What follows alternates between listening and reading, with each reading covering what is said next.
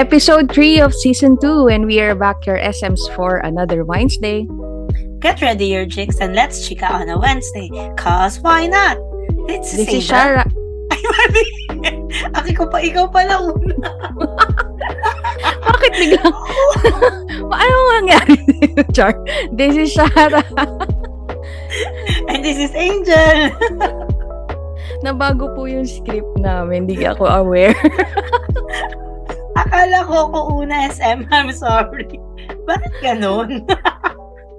Oo nga, nagulat din ako. Caught off guard. oh. Nagulat din ako, nagkatinginan tayo doon.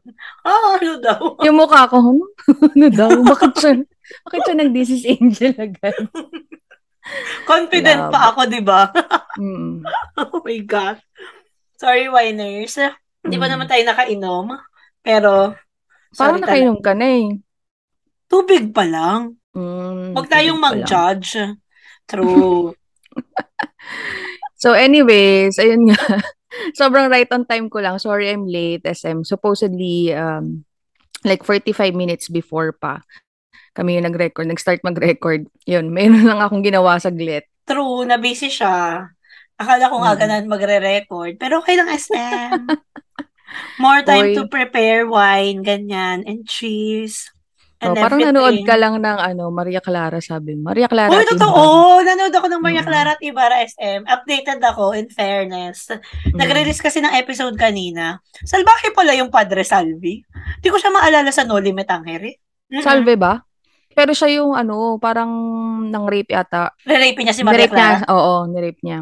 Oh my gosh. Ma- para siyang manyak. Oh my gosh. Trending siya sa Twitter eh. Mm. So, ayan. Hook po ako doon, Winers, sa Maria Clara at Ibarra. Iba kasi siya, iba yung feels niya. Biglang naging ano no, review ng Maria Clara at. Ibarra pala. Pinanood mo ba, SM? Oo. Pero episode 10 pa ako kanina, tapos ang latest episode is 11. Ayun yung pinanood ko kanina, latest 11. Medyo Mm. maraming exposure doon si Padre Salvi. Ang galing nung gumanap. Siya pala yung asawa ni Joy Spring. Ah, Oo, na, kilala. Hindi ko na siya kilala. Kaso sobrang na-amaze ako sa episode 11 SM. Tapos, Mm, napa, ano ako, Wikipedia kung sino siya, yung artistang gumanap na Ah. Padre Salvi. Kasi nabibuisit talaga ako. pero sabi nga sa Twitter, parang pag nakita mo pa lang yung itsura niya, parang visit ka na talaga. Tapos yung today's episode pa, mas nakakabuisit siya. So, Mm. ayun, sorry, winers, na carried away. Kakanood lang kasi. Anyways, Winers, um, this episode, ayun, SM, di ba, sabi natin it's an advance episode. Advance recording na ginawa namin ni SM kasi nga, um, she's going home sa Philippines in four days time. So, hindi pa namin nare-release yung um, last uh, episode na dapat for this week, ah, ano yun? Na dapat Ah, Tama. Oh, for this week, oo. So, hindi namin alam kung anong reaction niyo dyan sa episode na yan.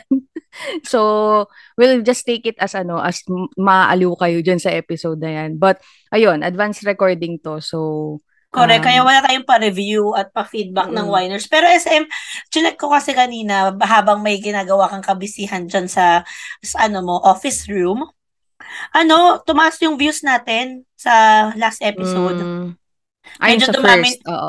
Oo, sa, I mean, sa first episode, oo, naging 65 na. Last week, nasa pang 40-ish pa lang. eh. So, Mm, mm, mm. medyo nakaka-catch up naman na yung winers. So, more more catch up pa winers para umabot na tayo sa 100 plus kasi dati 100 eh. umabot na tayo Oo. 200, di ba?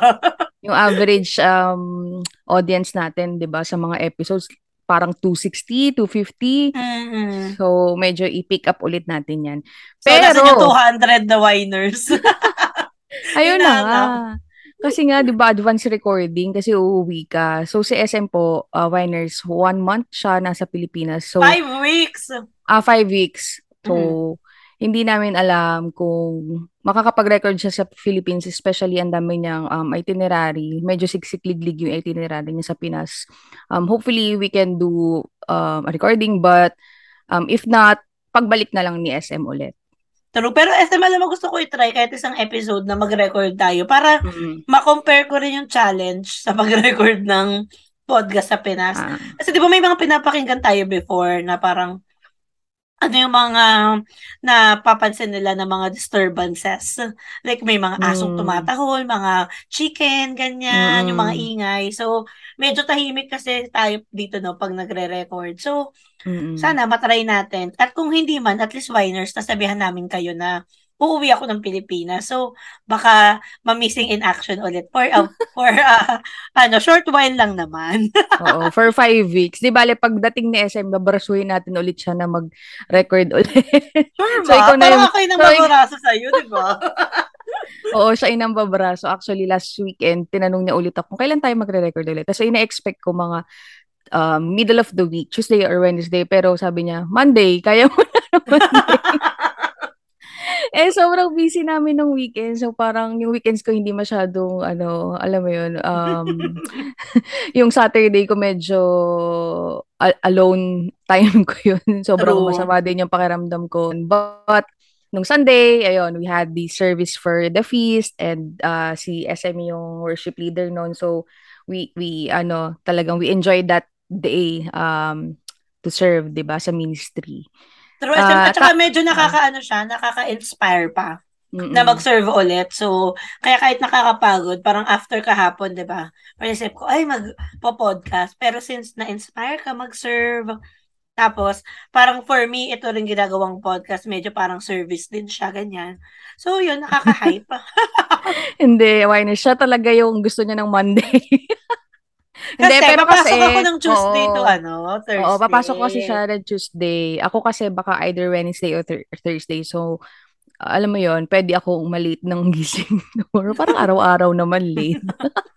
Totoo, Alam mo- ano, ano oras ka tayo message kanina? Parang 9.30 ata. Oh, tas 10 ako nagising at or ano, 10 is- Galing. Uy, jo- ano lang natin to ha, secret lang natin to SM Char. secret lang natin. Secret lang ng winers na 10 ka nagigising. Pero lately, sobrang natatamaan ako dun sa ano, yung kay Mimiya, yung mga ano niya, yung ginagawa niyang videos sa TikTok, yung Iba yung tinatamad ka, tinatamad Oo, ka. tinatamad ka. Tapos kanina meron siyang bagong meme, yung sabi niya, ay, sabi niya, tulog pa. Sabi, anyways, Ay, hindi ko pa yung napanood. Sige, catch up ko nga later. sabi niya, ay, tulog ka pa. Wala kang pangarap. Sabi niya, oh my gosh, ikaw na ikaw, Ah. SM. Oo. so, yung ginawa ko nga dun sa office area ko, medyo ni-revamp ko siya sa, al- alam mo yun, dual monitor kasi kinaya ko si SM. Meron siyang kasing dual monitor. So, ayan, ingitera tayo. Katulad ni SM. Char. Ingitera tayo. O, gaya-gaya ko. So, inano ko yung dual monitor. Tapos sabi ni SM, sana yan na yung ano, sana sipagin ka na. Tapos sabi ko, sana SM, ito na yung lunas sa katamaran ko nga. Pero Siguro yun, dapat, di ba, ma-excite ka kasi bago yung work area, tapos dalawang Mm. monitor, ganyan. So, baka nga sipagin ka na SM. Tsaka, mawawala ako ng limang linggo. So, tatahimik ang life mo. Uy, sinabi ko nga yun kahapon. Kasi sabi ng isang friend natin na, uy, mamimiss ko si ano, ate SM, ate, ate, ate, because of the, sa, the feast namin siya kasama. Um, Mm. ate Angel, nakakasepangs, ganyan. Tapos sabi ko, oo, tatahimik yung buhay ko for some reason. For, for, for not a good, for not a good thing kasi baka mabore talaga ako kasi siya lang talaga yung, alam mo yung nagaya sa akin kapag gusto niyang um, kung saan man, maglakad-lakad dito sa estate. Uh, and also kapag magda-drive or grocery, ganun. Anyways, mag, mag-introduce na wine na ang dami natin. Kaya nga, dami natin check. Ano ba yun? Oo nga, I'll go. ako ba Ah. mauna? Kahit sino naman. Okay, ako na lang. Actually, ang funny SM kasi sa, sa mga housewarming ano wine pa rin. Mm. So ano ito, Italian wine from Sicily. Tapos nakakatawa kasi yung wine bottle may nakalagay. So nare-research ko ang pronunciation. Akala ko siya yung name. Tapos Mm. ang nakalagay kasi Sicilia Dominazione de Origine Controllata. Sabi ko, ano kaya yun? Pagka-google ko, yung pala, destination of origin. Hindi pala sa name ng wine. Ah, so parang sinasabi lang kung saan galing yung wine. Oo. Effort, effort pa ako mag, mag, ano, mag-research kung anong pronunciation. Pagtingin ko ng meaning, destination of Mm. origin lang pala. Pero, anyway, ang name ng wine ko is Grillo. Grillo. 2020 Italian wine. So, as always, this is a white wine. So, favorite natin ang white wine. Um, ang description niya is, ay, mali, hindi description. Test, Mm. tasting note is a delicate bouquet with notes or tropical fruits and Mediterranean flowers. It is rich and full on the palate. Dry with refreshing acidity, it has nutty, citrus flavor with hints of stemmed apple. So, ang finish niya is dry finish. And it matches well with seafood. So, mussels, shellfish, smoked fish, and veal. So, ano raw SM, yung grillo daw is one of Sicily's best white grape varieties. Ayan. So, Mm. white wine siya. Ayun. Oh, good job. May bias po ba tayo sa Italian wines, Char? Wala naman po. Ah, Sabi wala ko na nga ba, i-bring up niya yan eh. Pero Mm, wala. inintay mo ba? Oo, inantay ko. Sabi ko, parang hindi pa niya ako inaasar. Bakit ka dapat asarin? I-define natin yung... Wala naman. Kasi di ba, SM, kakanood ko lang ng ano. Ano pa yung pinanood ko? Love in the Villa. Tapos nasa Verona Ah. din. Oh, yun. Mm. True. Pero Lusot. itanong natin, bakit? Bakit mo siya pinanon? De, joke lang. Sige lang. Ako naman, yung wine ko is, ano, Shiraz. So, yung Shiraz daw, or Syra, either, yun nga, yung tawag sa kanya is Syra or Shiraz. Um, ang meaning daw nung Syra is princess in Arabic. So, it's widely considered as the healthiest wine SM. Kasi, um, may dose of antioxidants and believed to help with stress, um, and help with weight loss and prevent heart diseases kapag in moderation. I think na nabanggit na rin natin siya somehow or maybe sa one of the healthiest wines na, na, na nire-review Mm. natin before sa uh, season 1. But etong um, Shiraz daw, so mostly daw ng mga Shiraz wines in Australia specifically, they are drunk at a very young age. At a very, drunk at a very young. Pero sabi, dun sa nabasa ko, good things comes to those who wait daw for a good Shiraz are very, you know, um, age-worthy. So, Mm. mas okay daw na i-stock mo siya in a cellar and it will do its magic. So, yun nga, sabi, good good things comes to those who wait. Ayan. So, gano'n Pero- katagal po ako mag-aantay? Charot. Pero in lang. terms of, pero yun nga, pero in terms of my personal take sa Shiraz, di ba binanggit ko to sa'yo before when I was uh, drinking Shiraz din.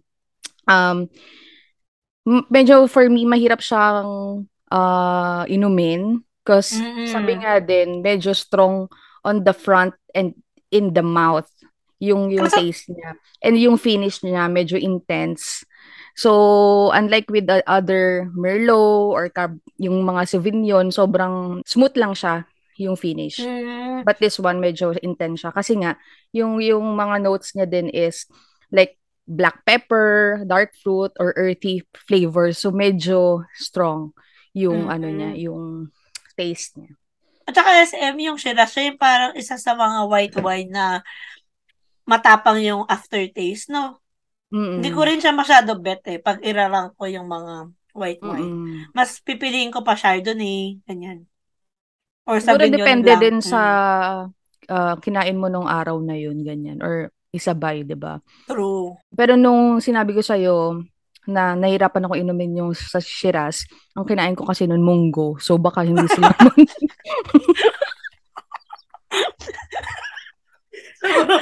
Oo, oo. hindi ko kasi alam kung baka dahil sa munggo, kaya pala hindi mo sumarap yung Shiraz. So, ah, bigyan natin siya ng Siguro, chance. oo, level up natin. Try natin mga seafood. Bakit kasi monggo? Siguro SM kung may galunggong, mabagay. O partner yun, di ba? Very Pinoy, munggo. Friday kasi yun, di ba? Pag monggo, Friday, galunggong, tapos shiraz, o, diba? level, level. ano yun? Bakit? Oo, di ba? Anyway, ah, sige, tara na tayo. na. wait, wait, wait. Cheers. Okay. Ba't parang tunog sa akin? Oo nga, no. Lately, yung tunog ng mga baso natin ang pangit. Bakit? Minus, bigyan niyo kami ng magandang wine glass. Oo nga. Lalo na ako. Hindi ko rin alam SM kung bakit ba. Okay, anyway. Here we go. Ano ba ang topic natin for today? Ah, di ba sabi nga natin kanina, good things comes Comes to those who wait. to those who wait.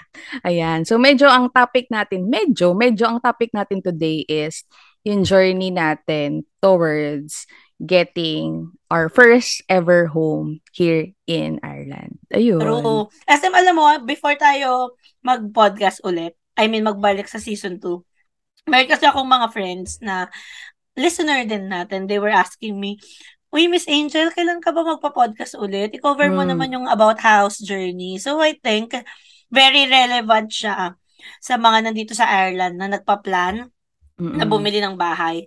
But we'll make it sure na syempre relatable din sa mga winers na Mm-mm. nasa ibang lugar na hindi lang naman dito. So, we'll make it a bit general din yung sa pag ano natin, no? Mm-mm. Pagkwento ng ating journey. Aha. So, mauna ka na. Did you ever think na like magkakaroon ka ng bahay? Alam mo yun, sa ibang bansa pa before ka ever talaga makatungtong ng ng abroad?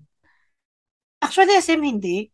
Kasi ano, parang ang naisip ko is magwo-work lang ako dito for a couple of years, then babalik ako ng Pinas. Ikaw ba?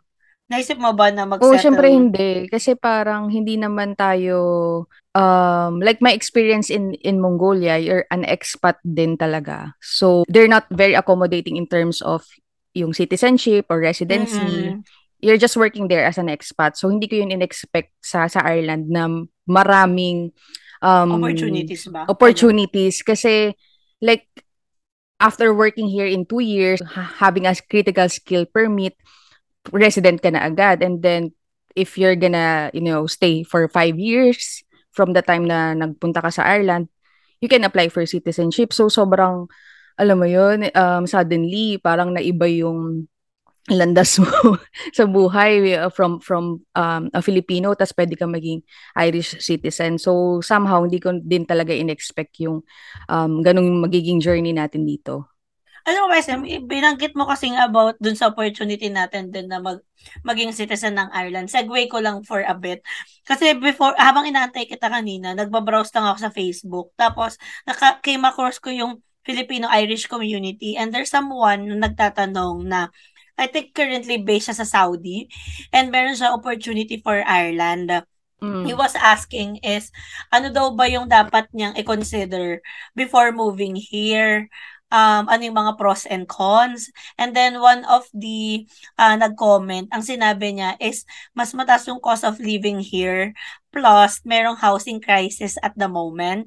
Mm-mm. So, I think tayong dalawa, lagi natin to sinasabi sa isa't isa na ano, we're very lucky in terms of uh, nakuha natin yung bahay natin before lumala yung housing crisis. Mm, And at the same time, yun nga, parang sa akin, dahil nga meron tayong opportunity maging citizen dito, nung kinukuha ko yung bahay, naisip ko, um, kahit pa paano, since magiging citizen ako dito, it's good na meron kang um, property para hindi ka Mm-mm. nagre-rent lang parate. Kasi di ba, tas accountant pa kasi tayo, alam natin na yung rent is a sunk cost. So Yeah. it's an Mhm. expense. So parang alam natin na ang laki niyang part ng monthly salary natin na tinatapon lang natin away. So it's And- one of my consideration din talaga SM na why not invest it into something na kahit papano, alam mo yun, hindi siya magiging waste of money. Mm-mm. Although, may debate dyan SM na whether yung real estate ba, is it an investment or an expense? Kasi di naman siya nagge-generate daw ng return. I I know, yeah. Pero kasi um with the housing crisis na sinasabi mo, yung rent na binabayaran namin dito um guys or winers, it's almost equivalent to the amortization that you will be paying kapag kumuha ka ng bahay. So I don't think um yung yun nga yung yung debate between is it a good investment or not. More or less it is a good investment for us kasi nga yung renta mo it's just equivalent konting-konti na lang, mga Correct. 100 euro or 100 uh, to, to 200. You're owning, um, you're, sorry, you're paying to own your own property na already. So, somehow, um, feeling ko naman, it's a, a good investment on our side. Um, especially, pwedeng later on, um, you know, mabenta mo siya or iparent mo siya kung ayaw mo na magstay dito din sa, sa Ireland, di ba? Ayun. Correct. Ayun, SM, siguro simulan ko yung housing journey ko Ah, um, sige. sa Winers since, i-share ko sa Winers since ilang beses naman natin nabanggit na sa ano natin, previous episode na yun yung isa sa biggest change natin this year. So actually, Winers, uh, 2020 pa ata, naghahanap, nag-start ako nung process. Tapos ano, binubuyo ko yan sa SM, syempre peer pressure, ganyan. So, mm. nag-aayos ako ng mga papers nun for the bank just to assess my purchasing capacity kung magkano yung pwede nila sa akin i-loan for my mortgage. And sabi ko kay SM, SM, wala namang ano, bayad, magpa-assess. Magpa-assess ka na rin, ganyan. Pero parang I, I think at that time, nagpa-assess ka ba? Or parang hindi mo pa ata siya ginawa eh? Nung time na yon ginawa ko siya, but end of the year yon ginawa ko siya but you know it's just because of the as you said peer pressure peer pressure true hindi dahil ready ako or mm. gusto ko talaga but more more because yung mga friends ko nagsisipagkuwaan na dito true. sa Ireland so ayun ang pinaka main reason ko kung bakit ako naghanap na rin ng properties because during the pandemic na nakastock lang tayo sa bahay doon ko na-realize yung importance na meron kang own home. Kasi merong ibang mga tao din na nag-end up na yung mga rent nila. So during mm. the pandemic, kailangan nilang maghanap. Although, I think medyo nag-freeze din yung mga landlord na paalisin. Pero alam mo yung meron kang mm. uncertainty sa bahay mo. And at the same time, yun din yung time na nakakapag-save ako kasi hindi tayo nakakapag-travel. So, medyo mabilis talaga yung pag-iipon. So, that's when I decided na sige, try ko na lang na maghanap mm. ng property sa mga, I think, August 2020. Pero, parati siyang fail. So, it was only, I think, in 2021, na remember ko, Feb 2021, na naghanap na na-reserve ko tong property. Actually, sobrang blessing in disguise siya As hindi ko siya expected kasi I recently bought a car nung January 2021. Yeah, man. Mm-hmm. So, para naisip mm-hmm. ko nun, kasi, um, mm-hmm. Declare natin, mayaman ako dati. oh, Ngayon, nasa bahay at kotse na, ganyan. Mm. So, anyway, so ayun, nag-decide ako bumili ng car nung January 2021. Sabi ko, pause ko muna yung house hunting. But the Lord has other plans for me. Parang right after I bought the car, tapos dun din SM yung time na nag-start ako mag-serve sa The Feast. Yun kasi mm-hmm. yung time ng FeastCon.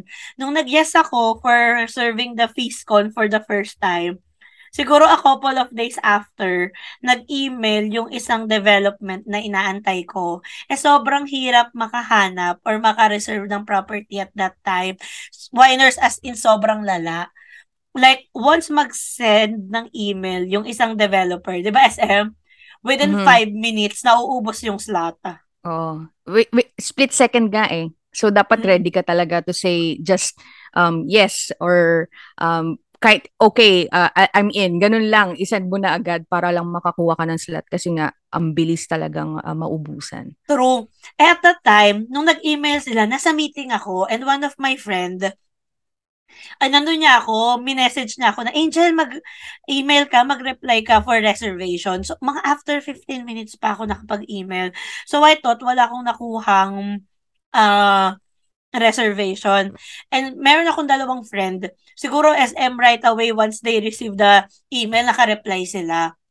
Sobrang amazing na among sa aming tatlo, ako yung naka- nakakuha ng reservation for that development. Mm. And the two of them, sila yung unang nag-email, ang nakuha nila is, uh, wala na, wala nang available slot. So, dun pa lang parang na-feel ko na, Lord, is it really for me? Tapos, after a week pa yung um, yung reservation. So, dun ko pa lang malalaman kung ano yung mga available mm. house. Like, yung available time na binigay sa akin is around 5 p.m. SM. Kasi COVID pa noon eh, naka-lockdown. So, di ka makakapunta sa property. Eh, at, the, at that time, na-view ko na kasi yung unit before pa sa phase 1. Mm. Kasi phase 2 na to. So, ayun. Nagulat ako na nung pagtawag sa akin, meron pa isang available na 3-bed, which is yun lang yung pasok sa budget ko. Mm. So, I really feel na yun yung para sa akin. So wala, di na ako nagdalawang isip, ni-reserve ko na. Kasi nasa isip ko, mm. nabigyan nga ako ng reservation kahit late ako nag-email. Yeah. Mm-hmm. Tapos, nung time na slot ko, meron pa available na unit. Eh, end of day na yun. Normally, fully booked na. So, parang, I think, medyo nakaramdam ba ako ng hunch na, ah, hindi, para sa akin to. Go na lang, Mm. bala na lang si Lord. Parang ganun. Mm. So, doon nag-start yung, yung Mm-mm. pinaka-journey mo. Oo. Ikaw ba, Um, SM? Sa akin, katulad dun sinabi mo kanina, I already tried, you know, um, yung pag-ayos ng papers ko since end of the December, I, I I think end of 2020 kasi nga binanggit mo, right? But nung time na yon medyo half-hearted, parang inaayos ko lang siya because nagre-ready din ako for my application naman for the citizenship. Kasi 'di ba parang halos same lang yung yung Mm. um, documents na kailangan um, for for both. And then come 2021, as you know, uh, Winers na natakal naman natin to ilang beses na. Noong March 2021 na yun, yun. So I got my heartbroken pa ulit-ulit ako, 'di ba? Pero yun yung no March 2021. So somehow nung time na yon parang everything seems to be falling apart for me kasi yun nga um medyo hindi ka okay emotionally ganyan. so somehow gusto kong i-push yung bahay na kinukuha ko from um the end of 2020 to, to early 2021 just because I wanted something for myself for alam mo yun um dahil na Mm. rin si SM nakakuha ng time na between um, first quarter of 2021 medyo peer pressure talaga. Pero alam ko sa sarili ko na medyo hindi pa ako ready. And I think si Lord narara- na nafi-feel niya, "Uy, hindi ka pa ready." Mm-mm. Hindi ka nga emotionally okay eh. Tapos kukuha ka ng ano, ng ng bahay. Parang gusto niya akong batukan, parang ganun. So, I don't think it worked out because yun nga, hindi naman din ako ready. Um, and and besides, yun, na-decline din talaga yung application ko sa sa mortgage nung time na yun. But SM, yung yung span from the first application na I had to the successful application is just a few months. But Mm. dun sa few months na yun, yun nga, uh, like you, I served in the feast. Um, so, I started to work on myself muna. Kasi, yun nga, di ba, I'm broken. Tapos, you shouldn't, parang for me, you shouldn't din talaga to make big decisions when you're not okay, di ba? Mm. Somehow, parang pinacify muna ako ni Lord. Sabi niya, wow, wow. Sabi niya kay ano, wuyang, Oh, woo, woo, woo, yang woo. Eh, ano muna, wag, wait lang, sure ka ba? Parang hindi naman. So, wag muna. But then, nung September, end of September uh, ng 2021, yun yung nag-email din yung same developer nung sayo. Mm. Right? Tapos, syempre ikaw, syempre, gusto mo eh, same, ano yun, parang same estate or same subdivision. So, right True. away, nag-email ako talaga agad doon sa developer. Tapos, ayun, Yeah. nakakuha din ako agad ng slot doon sa uh, anong tawag doon? Yung walk-in, anong tawag doon? Viewing, Viewing, ng viewing, mga, yun, yung mga viewing ng house. Pero nung time na yun, SM, wala akong kahit anong application in progress. At saka SM, tinanong kita, sabi ko, SM, mag-review ka lang, 'di ba? Di ka pa naman kukuha. So sabi mo, confi- medyo confident ka pa nga nun. Sabi mo, oh, SM, titignan ko lang. Sabi mo kasi, ano, hindi pa nga ulit ready yung mga papers mo. Mm. Parang, I mean, I think meron ka pang valid AIP pero like, hindi mo pa siya na-update or anything, Mm. ganyan. So parang at that time, kahit pinupush kita na, dali na SM, kuha ka na para Mm. neighbors. At the back of my mind, naisip ko, baka di pa to ready. Kasi Oo. naka-okay mo pa lang in Mm. terms of like, you know, sa pagka-broken hearted mo. Oo, totoo. Yun, dun- dun pa lang nagsistart mag-pick up yung uh, emotions ko. So, sabi ko, sige, puntahan ko na lang din. Sabi ko, um, although wala akong application in progress, ang ginawa ko, nag-lodge lang ako ng um, in- initial AIP. Ang, ang tawag doon is um, approval in principle, um, winers, or for the winers here in Ireland. Approval in principle, para lang mapakita mo dun sa developer na meron kang application pagpunta mo ng viewing. And then, come the viewing, kasama ko lahat ng friends. Sobrang funny nun, di ba, SM? Kasi sobrang dami nating nag-view ng house na for me lang. Mm-mm. So, weird kasi sa mga nag-viewing, dapat isa ka lang. Ah, or kung sino lang yung titira doon. Pero ako, ang da- dami kong reinforcement. So, sobrang andun lahat ng friends namin.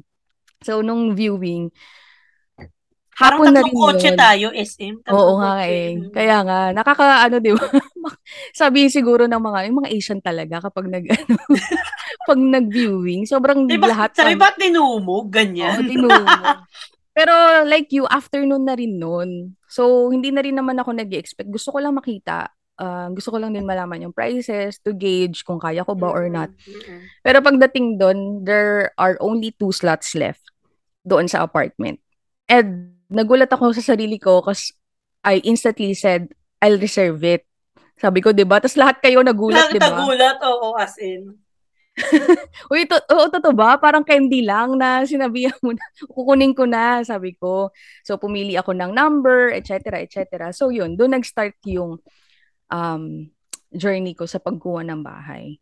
Alam mo, SM, gusto ko yung sinabi mo kanina na um, tawag dito, yung una mong pag-apply is tingin mo, si God is sinasabi sa iyo na it's not the right timing. Kasi kanina, habang nga nag-internet ako bago kita antayin, meron akong nakitang post ng Feast Conference. Ang Mm. nakalagay sa caption, Are you waiting on God to do great things in your life?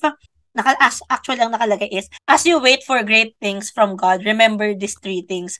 Yung isa Mm. dun sa three things is sinasabi, a delay is not a denial. God is orchestrating the timing of your life. So parang naalala ko kasi siya kagad dahil sa sinabi mo na hindi naman sinasabi ni God na wag kang bumili ng bahay. Sinasabi lang niya sa'yo at that time na teka lang, di ka pa ready. So, Mm-mm. yun lang yung isang maganda doon. Kasi I think, nung kinuha nating dalawa yung property, we are at the time na ready tayong mag-commit. Kasi SM, I think ito, is- isa to sa gusto kong sabihin sa mga winers na pag bumili ka ng property, big commitment siya. Mm-mm. Especially like yung mortgage, di naman siya five years lang tulad sa Pinas. Like, it's 25 to 35 years. So kung Mm. tutuusin, talagang halos lifetime commitment mo siya. So di siya basta-basta. So Mm-mm. you need to be in the right state at talagang ready ka mag-commit. Kasi kasi merong mga tao, di talaga ready mag-commit. Char. Parang iba na yung patama nun, Char. Di ba sa bahay? Sorry, sorry, sorry. Pero, Pero bahay ay- yung tinutukoy ko. Oo. So I agree kasi nga 'di ba sabi natin paulit-ulit like we have the saying God's redi- uh, God's rejection is just a redirection. Oh, 'di ba? Parang yun yung sinasabi niya sa akin that time. Ayun nga and just to continue the story, nung nung time na yun kasi sabi ko nga wala pa naman talaga akong application in progress. But when I decided that I wanted that house, I wanted that for myself not because of peer pressure, but because I'm ready and I'm sure that I want that for myself, um, I started yung application progress na, a- application process na talaga. So dito medyo marami akong kaba kasi um, the amount of um, loanable amount for me um, is medyo kulang pa kapag um, kinumpare mo dun sa purchase price. Tama ba yun? Ah, tama ba yung pagkasabi ko? Basta yung loanable amount, kailangan ko pa mag-top up ng um, cash uh, to get the property. So, medyo malaki-laki din yung kailangan ko. Actually, SM same tayo. Kasi Mm-mm. ah parang sobrang laki nung kailangan ko rin idagdag. Pero nung nag-analyze ako, nung na-reserve ko yung property, I think na uh, assess ko roughly na I think kaya siya i-agree ng bank sa akin. I mean, pwede akong bigyan. Mm. And at that time, SM, meron pa kasi akong broker. So, ah parang ina-advisean niya ako na I think ka- kaya rin naman based on sa savings mo, ganyan, na ma-approve naman ng bank. Pero, kasi winers dito, normally, ang pinapautang lang ng bank is 3.5 of your salary para sa loan mo. So, Mm. pareho kami ni SM, kailangan namin ng mas mataas sa 3.5. No, Mm. SM, I think nasa 4-ish yung kailangan natin, 4 Ah. times of our Mm. salary. So, yun yung medyo isa sa hurdle talaga, first hurdle, kapag naghahanap ka ng bahay. Pero SM, idagdag ko lang din. Kasi nung time na nag-reserve ako dun sa um, development natin at the moment, ako pa lang kasi yung nagre-reserve na nasa circle of friends natin. So, nung nalaman ng mga tao sa Ireland, nung nabalitaan nila, uy, ano yan, single purchase. Tapos ako lang mag-isa. Marami nagtatanong sa akin, sure ka, okay lang sa'yo na mag-isa ka lang Mm. sa development na wala daw akong kasama. Pero at the back of my mind, tingin ko, ang daming Pinoy sa ano, ibang bansa. And initially, point, initially, ako talaga magre-rent sa'yo. oo, right? yun pa. Yun na yung usapan natin, 'di ba, na one of your bedroom sa akin na talaga naka-allot. So, doon pa lang makikita nyo, Winers, na wala talaga akong idea na magkakaroon ako ng sarili kong bahay at the end of Ay, the oo, kasi SM, para, pero kasi SM, nag, in-offer ko sa'yo yun, mga June na. Pero kasi Feb ako nag-reserve. Naalala mo, kasi yun yung mga June Mm. ka ata nun, ma-end yung bahay nyo. So, at the time na nag-reserve ako, di pa kita nakukuha na tenant. So, like, a lot of people question me then, na parang, sure ka ba na okay lang sa'yo na sa isang estate na wala ka pang friends? Tapos, sobrang, kaya sobrang na-happy ako nung naka-reserve ka kasi ang Mm. lapit lang talaga ng bahay natin. Tapos parang it all makes sense kung bakit ako dito pinakuha ni God ng property. Mm. Kasi at talaga at that time, kahit parents ko, natatakot for me. Parang sinasabi Mm. nila, ate, sinong kasama mo dun? Sinong malapit Mm. sa'yo? Ganyan. Eh parang yung mga closest friends natin, mga 20 minutes drive away. So Oo, parang di correct. naman siya ganun kalapit kung tutuusin if wala kang car. So, yeah. So, I think going back, ang first hurdle natin is yung Exception. Purchase. Yun, oo. Oo. Yun, yung, yun yung tawag doon, Winers, actually dito. Yung, kasi nga, um, by default, 3.5. So, e- as an exception to the rule na 3.5, kailangan namin ng higher. And then, sobrang kinabahan ako noon kasi parang kaya ko ba? Given the Mm. cash outlay na kailangan mo, spe- especially um, winers, dito kasi, you need to hire a solicitor um, dahil hindi naman ikaw yung papayagan na alone mag-process ng papers or ng yung, uh, you know the legal proceedings dun sa pagkuha ng bahay. Kailangan mo talaga ng solicitor or lawyer. Kumbaga dun pa lang meron ng outlay uh, which is usually roughly 5k or depending on the purchase price din ng um, bahay na Mm. kukunin mo. So medyo nakakakaba.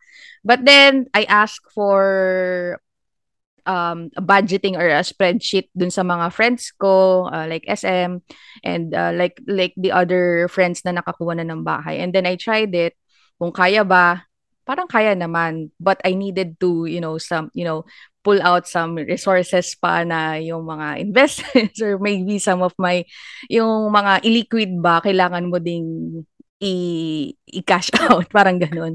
Totoo SM kasi ako din um kailangan kong mag maging liquid in cash Mm-mm. ba? Kasi kailangan mo i-prove. That's why uh, yun yung isa sa magiging struggle mo na I think kaya mo naman siya i-support pero at the same time kailangan mo kasi hindi galawin yung emergency fund mo. Mm. Tapos kailangan mo as ito parang talagang napabudget tayo ng bonggang-bongga. Mm. At pag makikita nyo yung spreadsheet, ano, nakakatakot siya. Kasi ang laking amount involved. Sobra. Mm-mm. So, visitors fees pa lang. Tapos, pag-furnish ng bahay. As in talagang big responsibility siya. And SM, sobra ako, I think, isa sa deciding factor ko din is I needed my parents' approval. Mm-mm. Like, para Correct. nasa isip ko, 30 plus na ako. Pero kailangan ko pa sabihin sa Mm. parents ko. Nung sinabi ko sa kanila yon wala, sobrang supportive lang nila na parang, Mm-mm. so they support me kasi naintindihan nila na, oo nga naman, no? It just makes sense for for us to get one. Oo, yun, yun, din, na- yun din kasi yung naging reaction Oo. ng family na uh, they were very happy na dumating ako sa decision na ganun. Like, I can um, mapundar ko para sa sarili ko. Kasi, kasi you know, as an OF- OFW, all of your life din sa, somehow as um, ano yun, yung breadwinner. Mm. Siyempre, di ba, give, give, give, uh, al- also for the family. So somehow, they were very happy na I'm purchasing something for myself as well. Actually, so, SM, yun din yung sinabi ng, ano, ng mommy ko noon, na sinabi niya, ate, bakit ka naman, parang, ate, bakit ka naman natatakot na ipaalam sa amin? Eh, para sa iyo naman yan. Mm. Sabi niya, na, na masaya nga kami na parang you're doing something for yourself. At saka, mm-hmm. di naman kasi siya waste of, hindi ka naman nagtatapon mm-hmm. ng pera, kung tutuusin. And, yun nga, ang pinaka-concern lang nila sa akin is yung safety. Safe ba yung location? Sino yung makakasama? Ganyan. Mm. Pero like, di nila kinwestiyon yung pag purchase which is really good kasi SM 'di ba pag mm. tayo parang nakaka-boost siya ng confidence din kapag Mm-mm. merong support ng family. Oo, so exactly. nakatulong din siya talaga for me na very supportive yung family sa pag-purchase nito. Mm-hmm. At the same time, nakakawala siya ng stress kasi like at least focus ka na lang doon sa stress no, in the process. Mm-hmm. Tapos SM kasi yung sa akin, sobrang early February ko siya na reserve. And the house wouldn't be available until sabi una nila sa end of summer pero merong mga builders delay dahil pandemic nga. So hindi rin siya talaga naging available for snagging or for final viewing until November. So imagine winers yung tagal ng waiting period for me. Pero kay SM, very different, no? Sobrang bilis ng process sa'yo. Grabe, sobrang, alam mo yun, it, feels like nananaginip lang ako from the moment na ni-reserve kong yung bahay kasi sep- end of September yun and then ready na yung house to be turned over by early December. Sabi pa nga November. So somehow, sabi ko, yung pag-furnish ng bahay, wala ako. Alam mo yun, yung, yung kailangan mong pera para bumili ka ng mga bagay-bagay sa loob ng bahay. Medyo kulang siguro. Um, sapat lang na ma- mabili mo yung mga basic, uh, basic para makatulog, katulad ng kama or makaluto or makakain. But at the same time, parang sabi ko, go na lang, push na lang kasi as long as, alam mo yun, you have the roof naman na matitirhan, I think it follows naman na somehow magagawan mo ng paraan kung ano man yung mga laman sa loob. So, so alam mo yun, yun yung time na medyo struggle sa akin na hala, walang magiging laman din yung loob ng bahay ko. But it's okay, parang somehow siguro meron akong budget for the basic um, furniture. So, okay, sige, go. Pero marami pa rin talagang mga um, kaba moments natin SM. Ako ako personally yung muntik ko mm. nga din hindi makuha yung exception. But um because I because of the friends, yan si SM sa isang friend namin, yung support nila towards my my journey kung natutulungan nila ako kung paano sumagot din dun sa agent na kausap ko.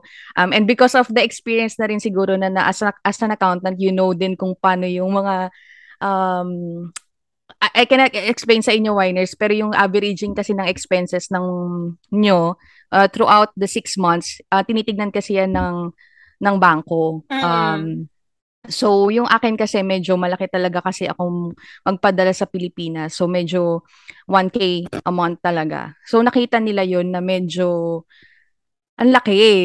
So, paano mo mababayaran yung um, mortgage mo or paano ka makakabili ng furnish furnishes, yung mga furnitures, and paano mo rin mababayaran, mababayaran yung solicitor's fee, etc.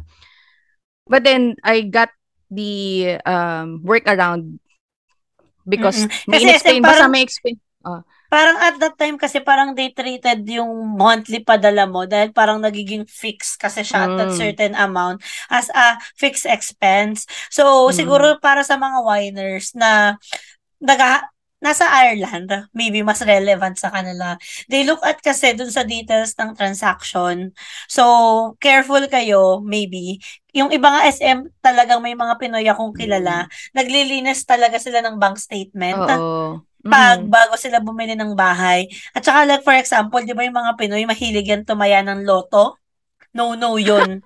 Kasi bawal talaga na merong mga ganong type of uh, transaction, mm-hmm. mga gambling, na hindi siya makikita talaga sa bank statement. So, yung mga talagang kilala kong mga Pinoy na medyo matagal na dito, before they apply for a mortgage, nililinis nila yung bank statement oh, nila I for the I, last six months. Oo, six months lang naman talaga yung kailangan eh. So, kung kunyari magpapadala kayo, baka pwedeng um, gawan nyo muna ng paraan na mas lower or um, kunyari sa Revolut nyo muna or oh. you, you know using a different different account para lang hindi din makita. Um, pero yon yun nga yung isa sa mga ano um, hindrance na na-experience ko. But then after nun, parang somehow smooth na rin naman din after nun, no? Parang okay na, uh, kailangan na lang natin maghanap ng mga floorings, etc.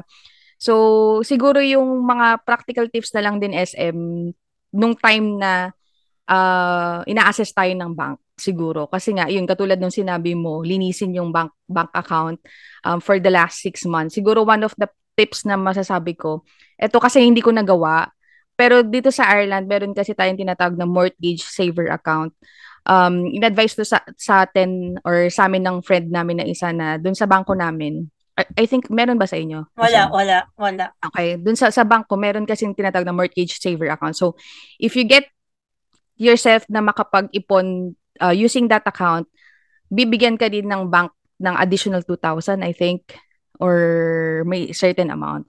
Hindi ko yun nagawa. Sinimulan ko nung time na end of the year na sabi kong kala ko kukuha ko. Tapos pinull out ko lahat ng Oh my gosh, ko. sayang. Dapat pala hindi. Yun yung pa, isa sa mga tips ko na kahit feeling mo hindi hindi ka naman kukuha or what. Siguro if somehow naisip mo na gusto mo talaga ng magbahay dito sa Ireland, siguro mag-open ka na nun. Kasi so, sobrang makakatulong At saka savings mo rin naman yun, SM. Oo. If, in Sa'yo pa rin naman na, yun. Oo, kung, kung at the end of the day, kung hindi ayaw mo naman na nung property, edi, mm. uh, sa'yo pa din yun. Savings mo pa rin. Wala namang ano, catch. So, yun, uh, isa sa mga tip ko, kung, kung kaya, um, makapagtabi ng um, bit by bit. It goes the same for the those in um, in the Philippines, 'di ba? Kahit wala naman yung tinatawag na mortgage saver account, if you really wanted to buy your own house or yung property, ang pinaka first tip or pinaka first step is to save.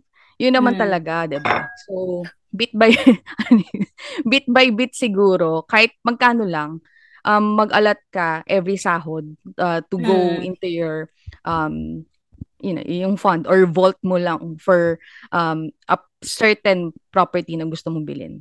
Ayun. Totoo, SM. Kasi sa akin, yun din isa sa pinaka biggest challenge, mm. I think. You know me, may ligaw mag-shopping.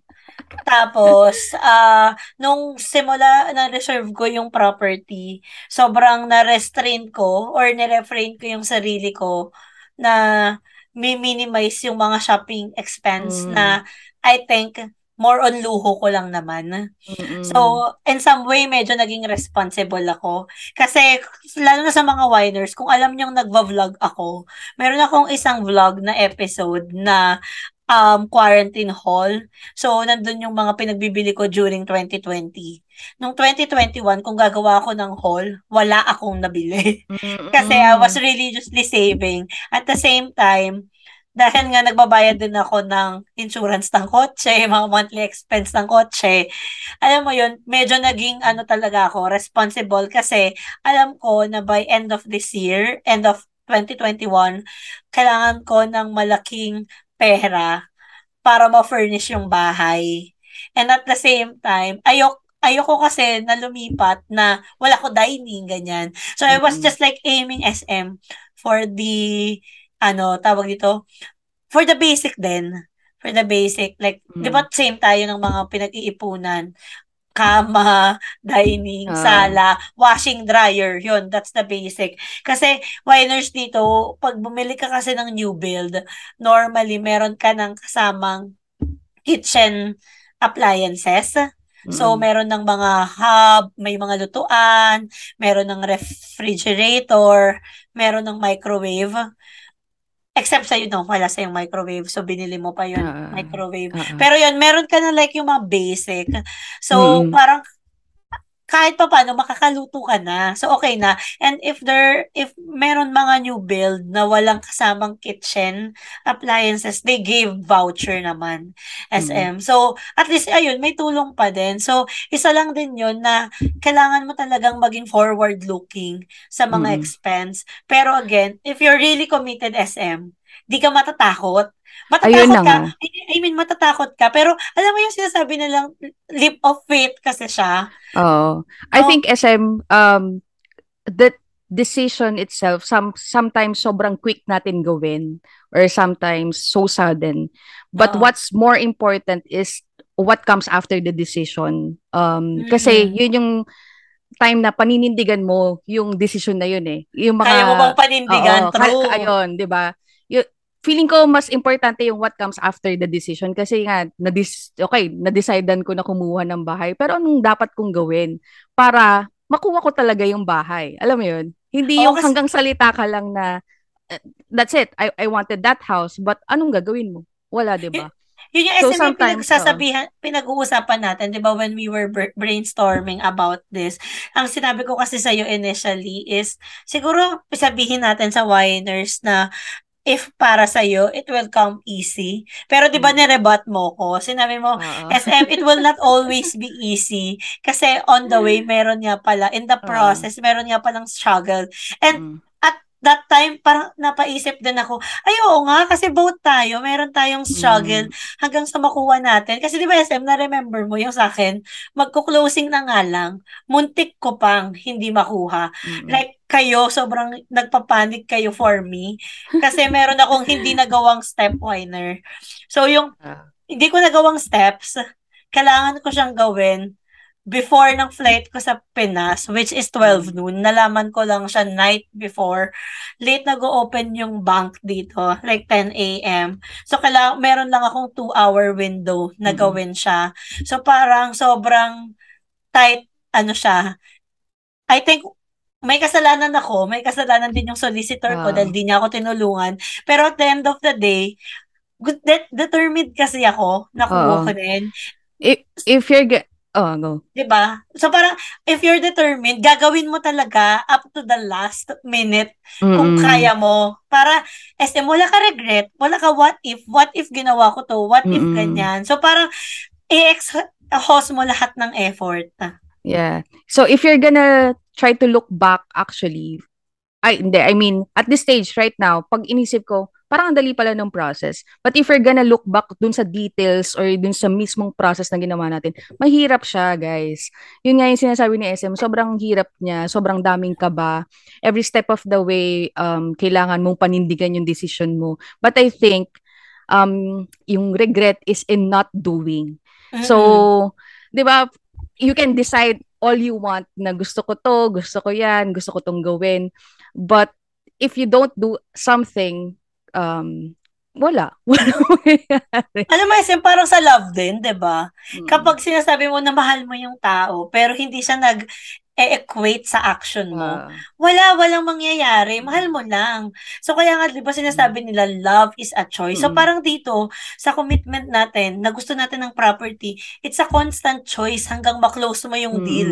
Na, I uh, want this, I want this, I want this. So, ano gagawin ko para makuha ko siya? Kasi pag sinabi mo lang ng day one, I want this, tapos kinabukasan, wala na wala na. Hindi yan, uh, hindi yan maka, hindi ka makakarating hanggang dulo, SM. Saka, in the process, parang you may fail. Katulad ko, nung unang try ko, I failed in getting the the property that I want.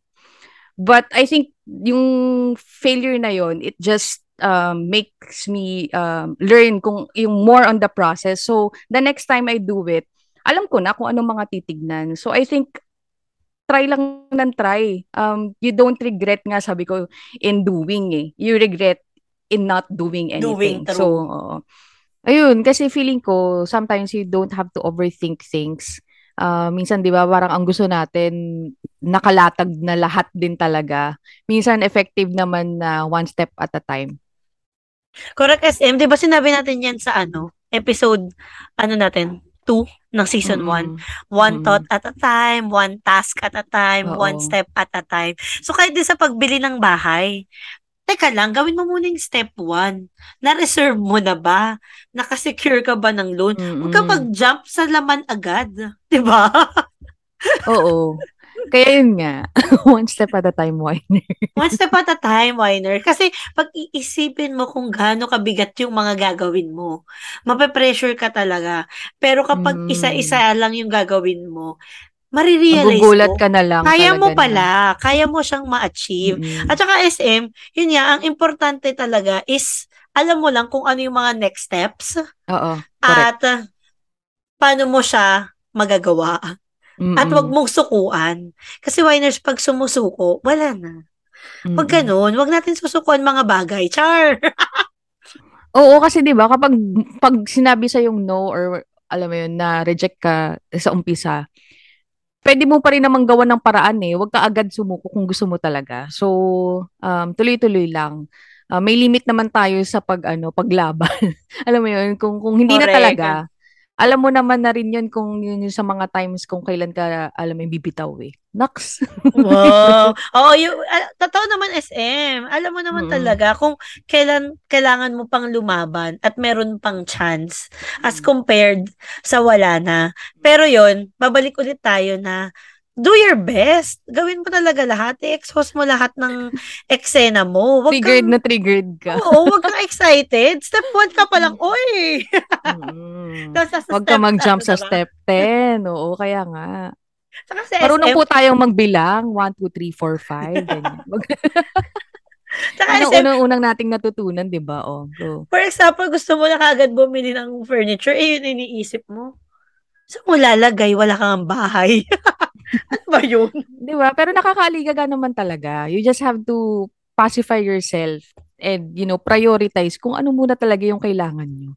At saka SM, nakakaano talaga siya, um, affect sa mental health. Naalala Oo, mo, nung meron okay. kang issue, sobrang Oo, naka-affect siya sa mental mm. health mo. Kasi nga every day, mo na, ano ka, gusto mo na lang tawagan parate yung agent mo mm. sa bangko, ganyan. So, kailangan mo Pero, kalmahin yung sarili mo talaga para makagawa ka ng rational decision. Oo, exactly. Pero alam mo yun, in, the pro- in that process, na kahit sobrang kabado ko, ako talaga yung gumawa ng paraan. Ako pa yung nagsabi dun sa agent. Tinulungan mo siya. Gawin yung trabaho niya. oo, kung anong dapat niyang gawin na dapat i-average mo yung mga ano expenses ko throughout that, that six months and you'll realize na hindi naman affected yung repayment cap- capacity ko. Hindi niya nakita yun. So, I think newbie lang si, si ate girl. Ginudge.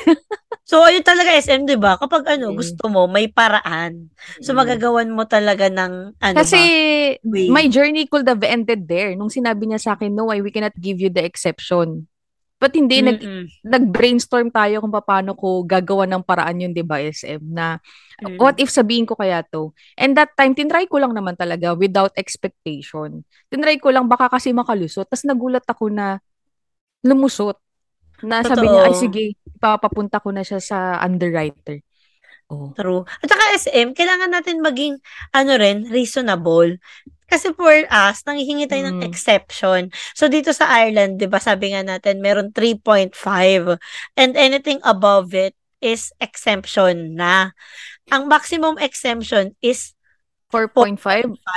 Mm-hmm. So, wag ka nang maghangad na meron ka pang exception to the exception to the rule. Mm-hmm. Yun na yung nilagay ng bangko. So, mag-follow ka na doon, di ba? Mm-hmm. So, para for me, like, if you're expecting like maybe times 5, Di na. Parang keso uh, kailangan SM maging ano ka ba?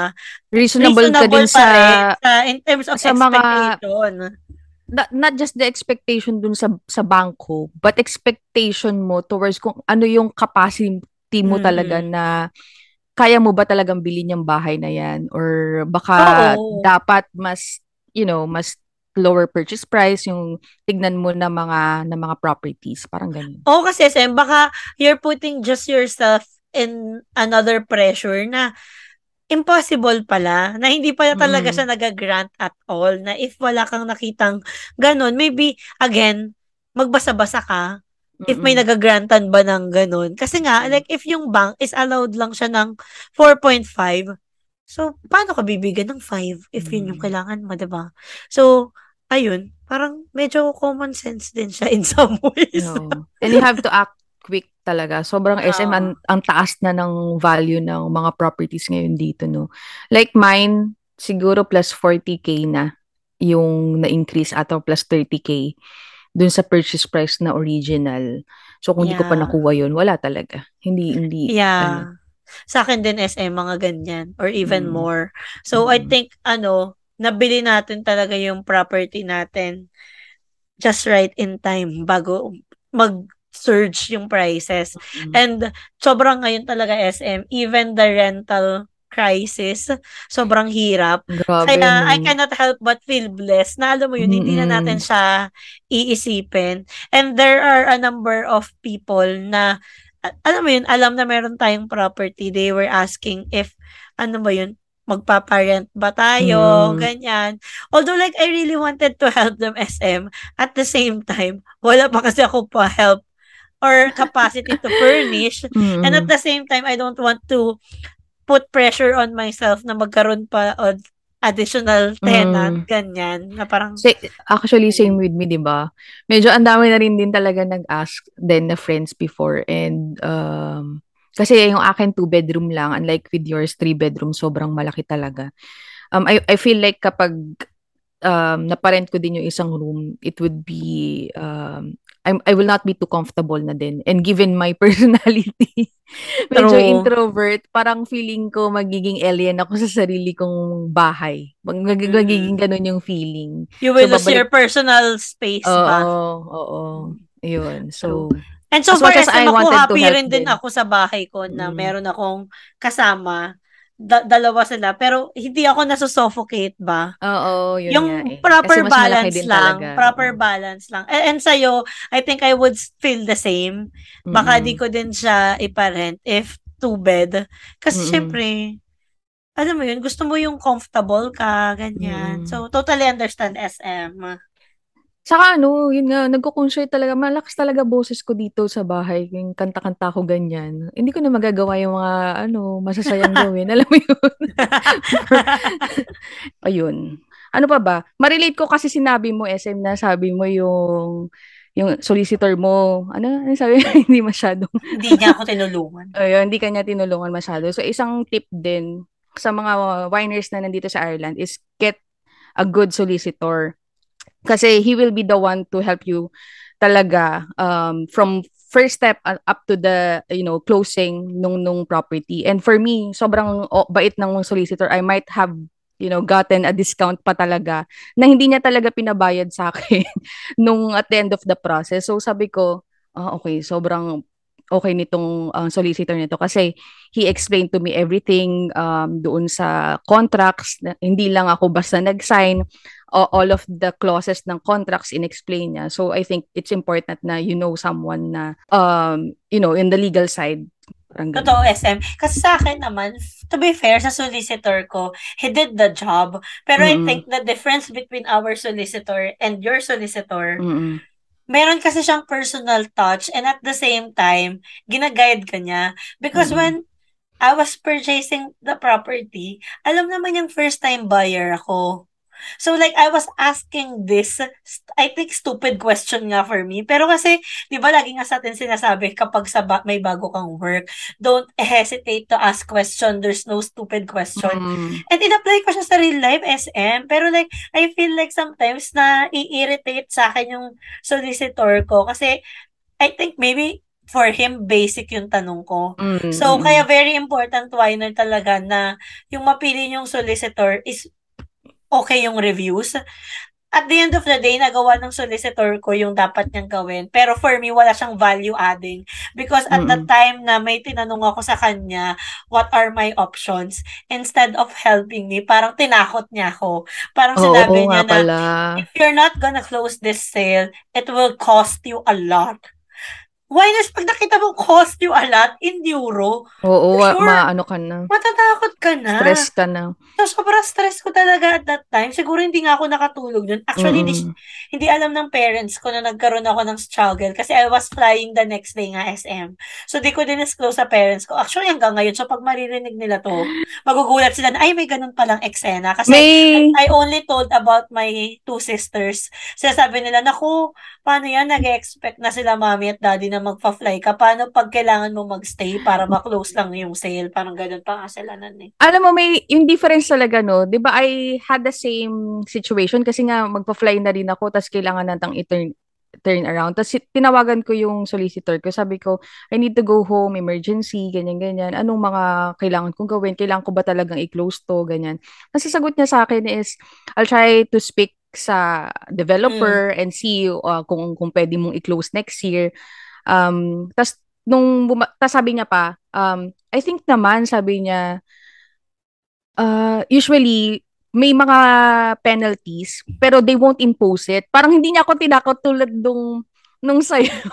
Di ba, SM, sabi pa nga 300 euro per day. Oo, Saan ako kukuha? kaya nga. 300 euro per day. And I was going away like for uh, three weeks ata or four weeks pa Pinas. Sabi ko, Mm, nung kinum- nag-mental computation ako, my gosh, I don't have that money. Kasi pag, if ever, wala na ako ilalaman sa bahay ko. mm, Parang ganyan. So, mm, parang di siya sobrang helpful. Kaya sa akin, sobrang deal breaker yung humanap ka ng helpful na solicitor. mm. So, if wala kayong kilalang helpful na solicitor, wag niyo akong tanungin. Kasi yung solicitor ko, hindi helpful. Yung akin, mabait talaga siya. Ayan, kay SM na lang kayo magtanong. Oo, totoo yan. Meron pa ba tayong mga tips? Um, ano ba tips natin, SM? when it comes to kasi na yung mga, the next steps na kasi is yung pagbili ng furnitures and floorings eh. I think, I think, ay sa akin, SM, meron lang ako isa pa Mm. naisip. I think it's very important na keep up to date yung developer kung where you at. Kasi bago mag-closing SM, parang dapat December 14 ang closing date ko. They were expecting that dapat ma-close ko na ata siya ng from December 14 and meron lang ata 5-day window or something. Pero dahil nga meron delay dun sa papers ko sa bank, hindi ma-release yung fund. And mm, I think from that day, lagi ako fina-follow up nung developer na are there are they any update on the release of funds? And mm, every day, ako na yung nagme-message dun sa developer na it's still with my solicitor, the bank is doing this, I was waiting for this. Inuunahan ko na SM kasi alam ko na ipa-follow up ako. mm. So, it helps kasi alam nila na you're doing something Yeah. and at the same time na parang hindi mo sila iniiwasan. Mm-mm. So, parang hindi na nila ako fina-follow up dahil ako na yung Actually. Oo. Same with Diba? me. Nagugulat na lang sila. And somehow you build that a good rapport din with the developer. So, lahat ng favors mo, like if you wanted, um, you know, yung keys, ganyan, pakuha mo na lang sa Mm. iba, or kung pwede bang magpa-fit na ako ng flooring, sobrang accommodating na nila because you already build your um, rapport nga dun sa mga devel- sa, sa Mm-mm. developer, di ba? So, I think important talaga yan. Agree. Oo, SM. Kaya sobrang ano, nung pareho tayo, 'di ba? Na na-close natin yung sale na nasa Pinas tayo both. Oo. So, kahit wala tayo sa Ireland, nakuha pa rin yung keys. Kasi nga, okay yung relation relationship natin doon sa developer. And sobrang SM nakatulong din siya for me kasi nga yung sobrang stress ko sa bank na ang tagal nila i-release yung fund ko na nagkaroon ng less pressure kasi di ako pina-follow up ng developer. Nakatulong siya kasi di na ako mapaparanoid na hala, nag-follow up si ganito. Hala, paano sasagutin ko? Kasi inuunahan ko na nga eh. So, Oo. ayun, Same. isa talaga siyang practical tip for me. Agree. Ako ano pa ba? Surround ba? yourself, surround yourself with ano, yung positive people, I think na like SM, nung time na yung the yung sa process nga na na-start ko, so ako mismo negative ako na "Hmm, feeling ko hindi mo makukuha to, lagi akong Oo, kabado, true. parang SM, parang hindi naman sa akin to, parang ay, ano, hindi ko naman makukuha or baka ma-decline ako ganyan. Parang but with the the the friends that I have ano ka ba? Hindi yan. Okay lang yan. Ganyan. I-process mo lang. Tingnan natin. And kung hindi, edi hindi siya will ni God. Parang ganun. Y- True. So, SM, at nabanggit mo yung will ni God. I think lagi natin to gino-joke minsan na dalawa. Kasi medyo gas-gas na siya sa atin. Na sinasabi natin, hindi, sige, God will provide. Pero minors, totoo, God will provide talaga. As in, like, if babalikan ko, like the process itself. Hanggang ngayon, parang minsan kami ni SM, nag-uusap kami na, alam mo, SM, hindi pa rin ako makapaniwala na sa atin na yung mm, bahay, ganyan, na meron na kaming, mm. talagang sa amin na, ganyan. Actually, kapag minsan kapag nan, kapag nanonood lang ako sa sala na mag-isa ako SM, tapos mapapatingin ako, sa akin to. Parang hindi talaga eh. Parang Diba? hindi ko alam kung paano ko siya nakuha, but I got there in eventually. And if you're gonna ask me SM if it was a good decision to buy that time, um, I would really say yes. Kasi 'di ba, um, sometimes when we're trying to to make a decision, we're so obsessed na dapat perfect timing, perfect situation, perfect lahat. But at the end of the day, parang sometimes there's no perfect situation or there's no perfect timing. Sometimes you just have to grab the opportunity kasi later Mm-mm. on you'll find out na it is the perfect time for you. Kasi sa like for myself, pag uwi ko ng Pilipinas, I had too many expenses because of the hospitalization nga din ni mama. Mm. And I mm. didn't regret that at all kasi sobrang for for my family din naman. But if I wasn't able to get the property during that time, tapos nagkaroon ako ng ganun kalaking expenses, I don't think makukuha ko siya. And I don't think I have my own house ngayon. So, kasi sobrang perfect timing ng SM. Mm-mm. Parang kung kailan sa iyo binigay Mm-mm. ni God. Tapos pero yung... nung time na pero nung time na yun SM, looking back, nung time na yun, I don't think it's somehow perfect timing. Kaya 'di ba minsan iisipin mo, I don't think hindi pa to perfect. Sa bagay SM kasi sinasabi mo nga sa akin noon na nasa stress ka kasi may babayaran ka sa bahay, tapos mm. ang laki ng gastos mo sa Pinas, mm. kasi di mo na alam paano mo pagkakasyahin, mm. ganyan. Pero so, like, minsan kasi iniisip no? natin eh, the least na parang iniisip natin that, that, that at that very moment, hindi eh, parang hindi to para sa akin, hindi to perfect timing for me. Pero silently, you'll just realize it at, you know, um, at the end of the road na yun pala ang perfect timing para sa'yo talaga. Hindi mo lang marirealize Galing. until yung, alam mo yun, palampasan mo yun. Oo. Ganyan, Pag naglo-look no? back ka ngayon, sobrang, nung time na yun, akala ko hindi para sa akin eh. Pero grabe. Ang galing ni Lord.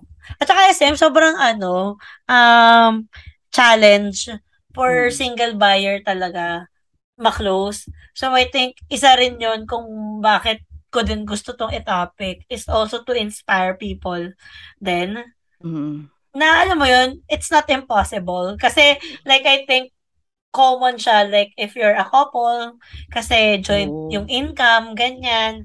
Pero, like, pag single, tapos bibili ka ng bahay, Although like meron ba kasi pang negative connotation or parang yung mga sinaunang pag-iisip na dapat mag-asawa ka muna bago Kaya, ka kumuha ng bahay, ganyan. Pero like, to be honest, we're just being practical kasi you're paying rent. Mm-mm. So, Mm-mm. kung kasi nagdagdag ka lang and Mm-mm. it's all hours. So, alam mo yun, ako SM to be honest, parang nakakatulog ako ng mahimbing sa gabi knowing na di naman ako mapapaalis sa bahay ko. ano, hindi mo gano'n na, oh my gosh, hindi mag-e-end yung list ko kasi it's, it's mine na. Parang Ayun all ba? I have to do was just to pay my mortgage. Parang gano'n. Kaya nga. Saka, when you're single, parang somehow you get to rent out a place with other people. And it always depends na dun sa mga taong din yon kung mm. titir kung mako-continue niyo pa na magtumira together or mako-continue niyo pa na tumira doon sa same house. And if one decided to um you know, transfer or move, syempre affected ka din, 'di ba? Um so alam mo yun, I just wanted for myself with my with our age as well to have the peace of mind na okay, this is mine. This is, you know, no one can, ano, wala nang makakapagpalis sa akin dito. Totoo. May security ba? Parang ganun.